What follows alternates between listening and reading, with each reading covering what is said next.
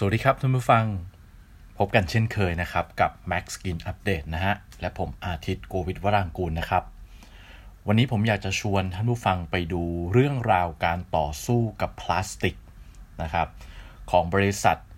ยักษ์ใหญ่ทางด้านคอน sumer นะฮะ แล้วก็บิวตี้สัญชาติญี่ปุ่นก็คือบริษัทคาโอนะฮะ คือเร็วๆนี้นะครับKao เนี่ย เจ้าของแบรนด์นะฮะท่านผู้ฟังนึกถึงแบรนด์ของ Kao เนี่ยนึกถึงอะไรบ้างครับ ก็มี Kao นะฮะมี Bioré นะฮะถ้าเครื่องสำอางก็ Kanebo นะอันนี้เขาซื้อกิจการเข้ามา Curél นะฮะโลชั่น Jergens นะครับ ถ้าในหมวดพวกซักผ้าก็ a t t a c เนี่ยนะฮะมีผ้าอนามัยนะครับ ก็ลอรีเอนะครับ แล้วก็ยังมีขายพวกสารเคมีอื่น ๆอีกนะฮะ แต่ว่าอันนี้ก็ธุรกิจหลักๆเขามีอยู่ 5 กลุ่มเนี่ยนะครับ แต่ว่าที่เราจะคุ้นก็คือพวกคอน sumer แล้วก็พวกบิวตี้นี่แหละนะครับคาโอเนี่ยเขาได้เปิดตัวบรรจุภัณฑ์แบบใหม่นะครับ ที่บอกกับเราว่าสามารถลดใช้พลาสติกลงไปได้ 50%นนะครับและซึ่งผลของการลด 50%ที่เป็นพลาสติกเนี่ยนะฮะก็ลดการปล่อย คาร์บอนไดออกไซด์ได้ถึง 80%จากปกตินะฮะ ทั้งนี้ก็คือมาจากการลดนะครับการปล่อยคาร์บอนทั้งในขั้นตอนการผลิตบรรจุภัณฑ์เนี่ยนะฮะ และขั้นตอนการรีไซเคิลรวมกันนะครับ สิ่งที่เขาเปิดตัวเนี่ยชื่อว่า Raku Rakuสวิชนะฮะ ก็เดี๋ยวจะเป็นยังไง เดี๋ยวผมก็จะลงรายละเอียดให้ฟังนะฮะ แต่ว่าไอตัวนี้ที่เปิดเนี่ยนะครับ มันก็ไม่ใช่ ของแบบว่าใหม่เอี่ยมพึ่งโผล่มาในปีพศนี้ในเดือนนี้เท่านั้นนะครับ แต่จริงๆเนี่ยมันเป็นพัฒนาการที่ต่อเนื่องนะครับ ที่คาโอเนี่ยพยายามทำมานะครับตั้งแต่ปี 2016 นะครับภายใต้กรอบที่ชื่อว่ารากุรากุเนี่ยนะฮะรากุรากุเนี่ยเป็นภาษาญี่ปุ่นนะฮะก็ไม่รู้ผมออกเสียงถูกหรือเปล่านะครับ มันแปลว่า ง่ายๆ สบายๆคอมฟอร์ตอะไรเงี้ยนะฮะ คือบริษัทคาโอเนี่ยเขาวางกรอบว่าเขาอยากให้เรื่องราวของความยั่งยืนนะฮะ มันเป็นเรื่องที่เรียบง่าย สบายๆอยู่ใกล้ตัวลูกค้านะฮะ ทีนี้คำถามคือว่าเวลาบริษัทเหล่านี้จะทำเรื่องความยั่งยืนเนี่ยประเด็นหลักที่มันต้องแก้เลยเนี่ยส่วนใหญ่คือเรื่องอะไร ก็คือเรื่องของบรรจุภัณฑ์นะครับ ซึ่งก็เป็นเรื่องที่ทั้งใกล้ตัวลูกค้า แล้วก็เป็นเรื่องที่เป็นปัญหาที่สุดนะครับ ไปพร้อมกันอยู่แล้วนะครับคำถามก็คือว่าอะแล้วจะทำยังไงได้บ้างล่ะ ในการจัดการเรื่องของบรรจุภัณฑ์นะครับ ย้อนกลับไปเนี่ยนะครับ เส้นเรื่องเนี่ยจุดกำเนิดในการพยายามที่จะทำให้ลดขยะนะฮะลด การใช้พลาสติกจากบรรจุภัณฑ์เนี่ยเกิดขึ้นเมื่อปี 1991 นะฮะ ตอนนั้นเนี่ย Kao เนี่ยออกผลิตภัณฑ์ที่เรียกว่าเป็นชนิดเติมนะฮะหรือที่เราเรียกกันว่า refill เนี่ยนะฮะ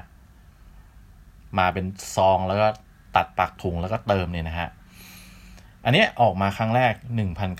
1991 นะครับวัตถุประสงค์ตอนนั้นก็คือเพื่อลดการใช้ บรรจุภัณฑ์แบบเดิมที่ต้องซื้อเป็นขวด เป็นหัวปั๊มเป็นอะไรใหม่ ทั้งหมดอะทั้งจริงๆมันของข้างในหมดมันยังใช้ได้อยู่ใช่ไหมครับ ก็ลดการใช้บรรจุภัณฑ์แบบนั้น รวมทั้งก็ลดขยะนะฮะที่เกิดขึ้นจากการต้องทิ้งแล้วทิ้งอีกเวลา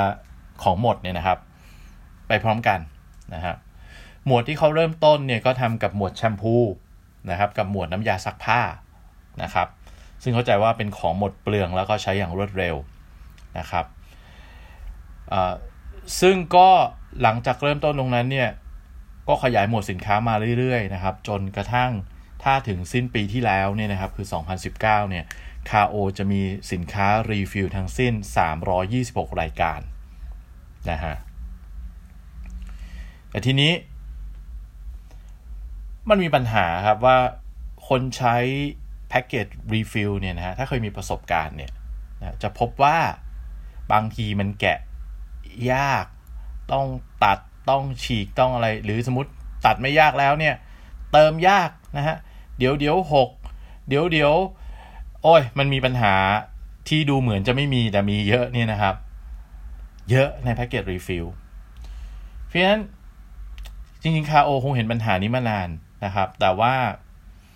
จนกระทั่งในปี 2016 นะครับ ก็คือถ้านับอายุของการเริ่มมีแพ็กเกจ refill จนถึงวันนั้นเนี่ย ก็คืออายุครบ 25 ปีพอดีนะ Kao ก็อยากจะแก้ pain point เนี่ยเมื่อกี้ที่จุดที่ลูกค้ารู้สึกว่า โอ้โห เปิดยากหกง่ายนะฮะแล้วก็ใช้สมาธิใช้พลังงานในการเติมเนี่ย สูงไม่สบายนะลำบากพอสมควรนะเพราะฉะนั้นทำไงให้บรรจุภัณฑ์ refill เนี่ยนะครับ เปิดง่าย เทง่าย เทไงก็ไม่หกนะครับ นั่นคือโจทย์นะครับ สิ่งที่คาโอขบคิดแล้วก็พัฒนาออกมาก็คือได้บรรจุภัณฑ์ refill แบบใหม่นะฮะที่ในเมื่อมันเปิดยาก ในเมื่อมันวางแล้วมันไม่ค่อยพอดีกันคาโอก็เลยตัดสินใจให้เป็นฝาหมุนเปิดนะครับ แล้วเวลา เปิดเทเนี่ยมันก็คงครอบกันพอดีนะทำฝาให้มาแล้วมันไม่ต้องงัดกันไม่ต้องอะไรให้มันพอคล้ายๆว่าสวมแล้วพอดีกัน เทแล้วมันหกยากหน่อยนะนอกจากนั้นนี่นะฮะก็ออกแบบให้มันมีวิธีพับวิธีรีดนะฮะไอตัวเนื้อผลิตภัณฑ์ที่อยู่ในซอง refill เนี่ยนะฮะให้มันออกมาแทบจะไม่เหลือตกค้างเลยนะครับแล้วก็ตั้งชื่อไอซอง refill แบบใหม่อันเนี้ยนะครับว่า รากุรากุ Eco Pack Refill นะฮะก็ชื่อมันก็บอกว่า แก้ความที่มันไม่ง่ายไม่สะดวกเนี่ยให้มันง่าย ๆ สบายๆนะครับแต่ทีนี้ไอ้ซองนี้ตอนที่ออกมาทีแรกเนี่ยมันก็จบไปปัญหาหนึ่งก็คือจบเรื่องของการแทนที่ซอง refill แบบเดิมนะฮะแล้วก็แก้ pain point ของซอง refill แบบเดิม แต่ว่า ที่คาโอมองและเป็นการประยุกต์ใช้ซองนี้อีกระดับหนึ่งเนี่ยผมว่าน่าสนใจนะครับ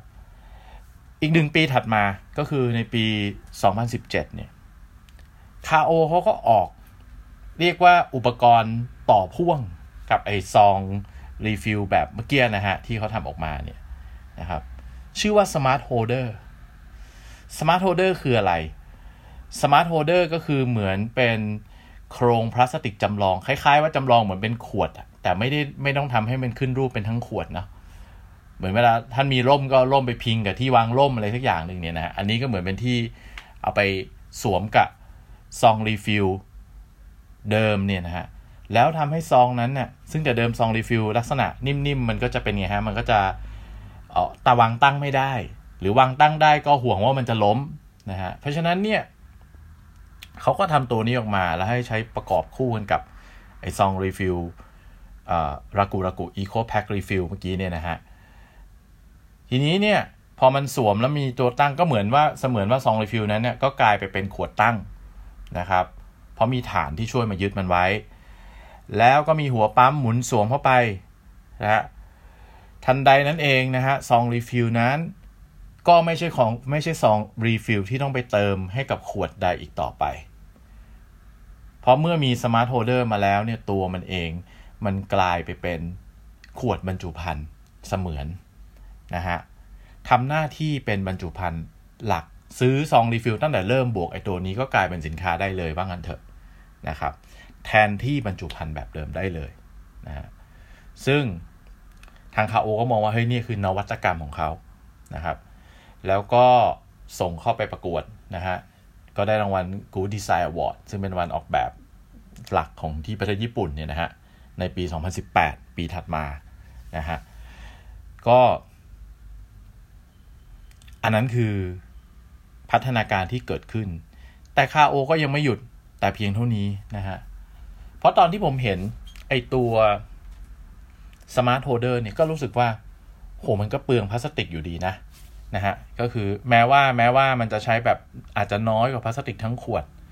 แต่ว่าก็ดูเหมือนยังต้องมีโครงอยู่ดีนะซึ่งจริงๆแล้วนะฮะทางทีมพัฒนาบรรจุภัณฑ์ของคาโอเนี่ยเขาก็คิดแบบนี้อยู่แล้วก็คือว่า เป้าหมายจริง ๆ เนี่ยเขาอยากทำให้ซอง refill เนี่ยนะฮะ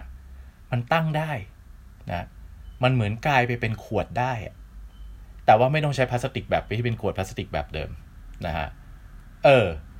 ทำยังไงให้ให้ให้ซองที่มันนิ่มๆ ไม่ต้องไปพึ่งนะฮะ Smart Holder นะซึ่งเป็นคำตอบระหว่างการคิดว่าเป็นคำตอบระหว่างการ เอาออกมาใช้แก้ขัดไปก่อนดีกว่าเดิม แต่ว่าเขาคิดว่าดีกว่านั้นได้ เพราะฉะนั้นในปีนี้เองนะฮะ เมื่อเดือนเมษาเนี่ยคาโอก็ก้าวล้ำไปอีกขั้นหนึ่งนะครับเขาคิดอย่างนี้ฮะเขาคิดว่าเฮ้ย เขาไปนึกถึงว่าท่านฟังนึกภาพเวลาไอเขาเรียกอะไรแพลมอะถ้าเราไปไปไปไว่ายน้ำอยู่ภาษาว่ายน้ำเนี่ยนะหรือเคยเล่นในในบ่อเนี่ยในสระเนี่ย แต่เดิมมันก็มาเป็นแผ่นใช่ไหมเป็นพลาสติก เป็นแบนม้วนๆมาเนี่ย แล้วมันก็พอมันเป่าลมเข้าไปเนี่ยนะฮะบางทีจับข้างนอกเราก็เผลอนึกไปว่ามันแข็ง ถ้าไม่เคยเห็นว่ามันถูกเป่าเป็นลมมาก่อน การฟีบแล้วทำให้มันมีลมแล้วให้มันแข็งเนี่ย เข้าใจว่าเป็นต้นของไอเดียนะเขาเลยเอาไอเดียนี้มาว่างั้นงั้นเราออกแบบซอง refill เนี่ยให้เหมือนเหมือนแพยางนะฮะที่ว่ายน้ำหรือห่วงยางชูชีพเนี่ยนะฮะพออัดลมเข้าไปในนั้นเนี่ยมันก็แข็งแล้วมันก็ค้ำแล้วมันก็ตั้งได้นะ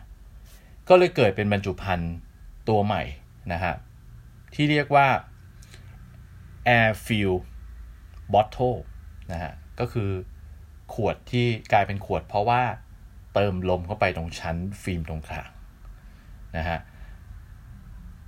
ก็เท่ากับว่าเขาแก้ปัญหาไอตัวการไม่ต้องใช้ Smart Holder ได้สำเร็จนะครับ แต่ว่ามันก็ยังต้องใช้หัวปั๊มหรือตัวที่มันเป็นพลาสติก แล้วก็มีท่อในการที่เหมือนขวดนั่นแหละ คือแทนที่ขวดด้วยซอง refill แต่ว่า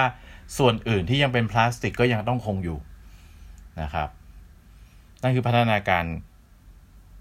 ขั้นต่อมา แต่รอบล่าสุดนะครับที่คาโอออกมานี้นี่ยฮะก็คือเมื่อเดือนสิงหาคมที่ผ่านมาเนี่ยคาโอก็คิดต่อว่า เอ๊ะ แต่เดิมเวลาหัวปั๊มเนี่ยมันก็มีพวกท่อพลาสติกอยู่ที่ต้องปั๊มเนี่ยถ้าตัดไอ้พวกบางชิ้นส่วนออกไปได้เนี่ย มันก็น่าจะลดการใช้พลาสติกไปอีกนะ เออ ประกอบกับบางทีไอ้ขวดแบบตั้งๆเนี่ย ก็จะมีปัญหาว่า มักจะดูด ไอ้ตัวเนื้อครีม เนื้อแชมพู เนื้ออะไรที่มาอยู่ก้นขวดได้ไม่หมดฮะมันจะมีวิธีไหนที่ที่ทำให้ไม่เหลือสารตกค้างด้วย แล้วก็แก้ปัญหาที่ลดชิ้นส่วนพลาสติกไปได้ด้วยนะ มีไหมนะฮะก็เข้าใจว่าทีมวิศวกรรมในการออกแบบบรรจุภัณฑ์เนี้ย ก็คงคิดไปถึง ว่าเฮ้ย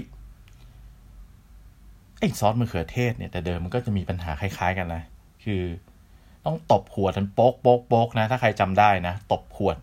บางทีก็เทน้ำลงไปแล้วก็วนวนวนแล้วล้างออกมาเนี่ย ระยะหลังนี่นะครับ มันก็จะเริ่มมีบรรจุภัณฑ์สำหรับไอ้พวกของเหนียวเหนียวหนืดหนืดที่เป็นขวดเนี่ยนะฮะอันนั้นเนี่ยก็คือคว่ำลงนะครับสลับด้าน นะสลับด้านง่าย ๆ คือเอาหัวอยู่ล่าง เอาสินค้าเนี่ยบรรจุภัณฑ์เนี่ยอยู่ข้างบน เราก็จะเห็นเป็นขวดซอสมะเขือเทศกับด้านนะครับ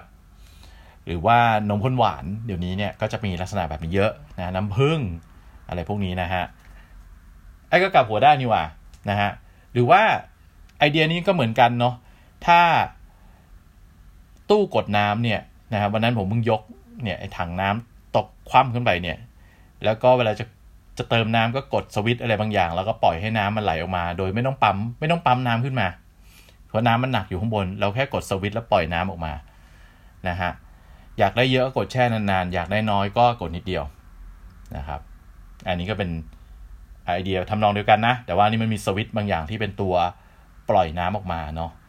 หรือจริงๆแล้วเนี่ย เส้นผมบางภูเขามากๆเลยนะฮะ ก็คือว่าถ้าเวลาเราไปตามพวก ห้องน้ำสาธารณะ หรือว่าห้องน้ำในพวกรีสอร์ทนะครับเราก็จะเห็นว่ามันมีที่กดแชมพูติดอยู่ในผนังห้องน้ำอยู่แล้ว ซึ่งอันนั้นก็คือหลักๆ ก็คือมันก็วางของไว้ข้างบนนะเติมแชมพูข้างบน แล้วก็มีที่กดแชมพูออกมาข้างล่าง ไอเดียที่ว่านี่แหละฮะมารวมรวมกันเนี่ย มันก็ออกเลยออกมาเป็นสิ่งที่เรียกว่ารากูรากูสวิตช์ตัวใหม่นะไอเดียก็คือกลับหัว กลับหัวนะฮะจากเดิมเนี่ยเขาคิดบรรจุภัณฑ์เพื่อแก้ลักษณะเหมือนเป็นขวดตั้ง อันนี้เขากลับหัวสลับกันก็คือ มันต้องห้อยละ ถ้ามันไม่มีฐานวางก็คือมันต้องห้อยละ ห้อยแล้วก็พอลงมาเนี่ยข้างล่างก็ต้องมีแทนที่จะเป็นหัวปั๊มกดแล้วดูดสารดูดแชมพูอะไรออกมาเนี่ย มันก็เป็นแค่สวิตที่ปล่อยกดแล้วก็ปล่อยออกมาคล้าย ๆ เหมือนเรากดน้ำนะครับมันคล้ายๆเหมือนเรากดน้ำออกมา ตัวนี้ก็เลยเกิดมาเป็นระกุระกุสวิตช์ใช้แทนหัวปั๊มแบบเดิมนะฮะแล้วก็ใช้ร่วมกับไอตัวตัวข้างบนมันก็ไม่ได้เป็นขวดนะ ก็คือเอาซองที่เป็นซองรีฟิลที่เขาพัฒนามาแล้วตั้งแต่ปี 2016 นั่นแหละนะครับ แต่อาจจะต้องเพิ่มการเจาะห่วง แล้วก็ห้อยซองนั้นเนี่ยกับพวกเราแขวนผ้าเช็ดตัว หรืออะไรบางอย่างที่เป็นที่แขวนนะครับในห้องน้ำนะฮะ หรือในที่อื่นเนี่ย แต่รูปของสินค้าที่เขาออกมาแล้วก็ประยุกต์ใช้ตัวแรกเนี่ยมันเป็นโลชั่นทาผิวหลังอาบน้ำเสร็จนะฮะมันก็คืออยู่ในห้องน้ำอ่าก็เหมาะกันดีกับ concept นะครับ เพราะฉะนั้นพอมันเป็นลักษณะบรรจุภัณฑ์กับหัวไม่ต้องเป็นขวดแล้ว คือเป็นขวดคว่ำเหมือนเป็นขวดคว่ำแต่ว่าไม่จำเป็นต้องเป็นทรงขวด ก็เป็นถุงนะเออหรือเมื่อกี้ผมก็นึกภาพขึ้นมามันก็เหมือนพวกถุงน้ำเกลือเนาะถุงน้ำเกลือ หรือถุงการที่เราหยอดอยู่เวลาอยู่โรงพยาบาลเนี่ย หลักการเออภาพนั้นคล้ายๆเลยคือ มีถุงอะไรสักอย่างหนึ่งแล้วเขาห้อยไว้ แล้วก็มีตัวตัวที่ควบคุมการปล่อยเนื้อสารออกมานะถ้าเป็นในโรงพยาบาลอันนั้นมันก็จะตั้งว่ากี่หยดกี่หยดต่อนาทีใช่ไหมแต่ว่าถ้าอันนี้เราเป็นแชมพูก็คือมีปุ่มตรงไอ้ลากูลากูสวิตนี่แหละ ก็คือเหมือนเป็นปุ่มกดแล้วเขาแชมพูก็จะออกมา จึกหนึ่งก็ออกมาปริมาณหนึ่งที่กำหนดไว้นะครับ ผลที่เกิดขึ้นของบรรจุภัณฑ์แบบนี้ก็คือว่า มันไม่จำเป็นต้องใช้หลอดในการอยู่ข้างในหัวละปั๊มเนี่ยนะแล้วก็พวกกลไกสปริงกลไกอะไรเยอะที่เป็นตัวดูดเนี่ย เข้าใจว่าจะลดชิ้นส่วนพวกนี้ไป ก็ทำให้การใช้พลาสติกก็ลงน้อยน้อยลงไปได้นะครับ นี่ก็คือตัวล่าสุดที่เขาออกวางตลาดออกมานะเพราะฉะนั้นท่านฟังก็จะเห็นว่าจริง ๆ แล้วเนี่ย วิธีคิดนะครับ และพัฒนาการที่มันออกมาเนี่ย มันไม่ใช่ของที่แบบอยู่ดีๆ ก็ปิ๊งไอเดียแล้วก็ออกมาเลยเนี่ยนะ เราเห็นว่าเส้นเรื่องของการพัฒนาบรรจุภัณฑ์เนี่ยกว่าจะมาถึงวันนี้ในปี 2020 ของคาโอเองเนี่ย มันก็เริ่มมาตั้งแต่ความคิดง่ายๆ ว่าเฮ้ยเราเริ่ม refill ก่อนแล้วกันว่าลดการใช้ขวดนะครับตั้งแต่ปี 1991 หลังจากนั้นเนี่ยมันก็มี การปรับรูปแบบมีการขยายไปใช้ใน refill เยอะขึ้นเยอะขึ้นในหลาย ๆจำพวกเนี่ยเพียงแต่ว่ามันยังไม่มี big idea นะที่เป็นไอเดียในการก้าวที่เป็นกระโดดหน่อย มันส่วนใหญ่มันจะเป็นการ improve เล็ก ๆ น้อย ๆ ในตามแต่ละประเด็นเนี่ยพอมันมีการก้าวกระโดดในปี 2016นะแล้วเปลี่ยนวิธีคิดหลาย ๆ อันนะว่าจะต้องการเอาชนะการใช้พลาสติกให้ได้เนี่ยนะครับ มันก็เลยนำมาซึ่ง นวัตกรรมในบรรจุภัณฑ์แบบใหม่ ๆ ที่ที่ทางคาโอเนี่ยเขาก็พยายามสรรสร้างขึ้นนะครับ เพราะฉะนั้นเนี่ยนี่คือตัวอย่างแล้วคิดว่าเป็นรูปธรรมเบื้องหลังวิธีคิดนะฮะจนออกมาเป็นแต่ละเวอร์ชั่นของบรรจุภัณฑ์ที่เขาออกมาตั้งแต่ตัวซอง refill แบบใหม่ที่ชื่อว่า Raku Raku เอ่อ Eco Pack Refill 2016 เนี่ย อีกปีหนึ่งเขาก็ออกตัวที่ประกอบ คู่กันที่ชื่อว่า Smart Holder ให้ดูเหมือนขวดปั๊มนะหลังจากนั้นปีนี้ล่าสุดก็เลยทำลายพลาสติกนั้นทิ้งไป ให้มันกลายมาเป็นขวดตั้งได้ด้วยตัวเอง โดยการใช้ลมเป่าเข้าไปในชั้นฟิล์มนะซึ่งก็เป็นความฉลาดนะที่น่าสนใจมากนะอันนี้นะครับจนมาถึงล่าสุด ก็เฮ้ยบางตัวเนี่ยมันเป็นของที่อาจจะไม่ต้องวางตั้งก็ได้นะ เราวางแบบว่าใช้แขวนหรือกลับด้านเนี่ยมันก็จะมี อีกรูปแบบหนึ่งขึ้นมา ซึ่งก็ประหยัดพลาสติกไปอีกแบบหนึ่งเพียงแค่ว่ามันอาจจะไม่ได้เหมาะกับสินค้าทุกชนิดเนาะถ้าเราดูดูลักษณะแพคเกจจิ้งที่เขาออกแบบมาเนี่ยมันก็ต้องคำนึงถึงการใช้งานของสินค้าแต่ละแบบเป็นหลักก่อน แล้วค่อยมาประกบกับโจทย์ทางนั้นสิ่งแวดล้อม มันถึงจะออกมาเป็นคำตอบที่นะฮะกลมกล่อมแล้วก็วินใน วัตถุประสงค์แต่ละอันไปพร้อม ๆกันนะครับ นี่ก็คือเรื่องราวที่ผมนะฮะนำมาเล่าสู่ท่านผู้ฟังในวันนี้นะครับ ก็ขอบคุณท่านผู้ฟังที่ติดตาม เช่นเคยนะครับ แล้วก็พบกันใหม่ตอนหน้านะครับกับ Max Skin Update และผมอาทิตย์โกวิทวรังกูลนะครับ ขอบคุณที่ติดตามนะครับ สวัสดีครับ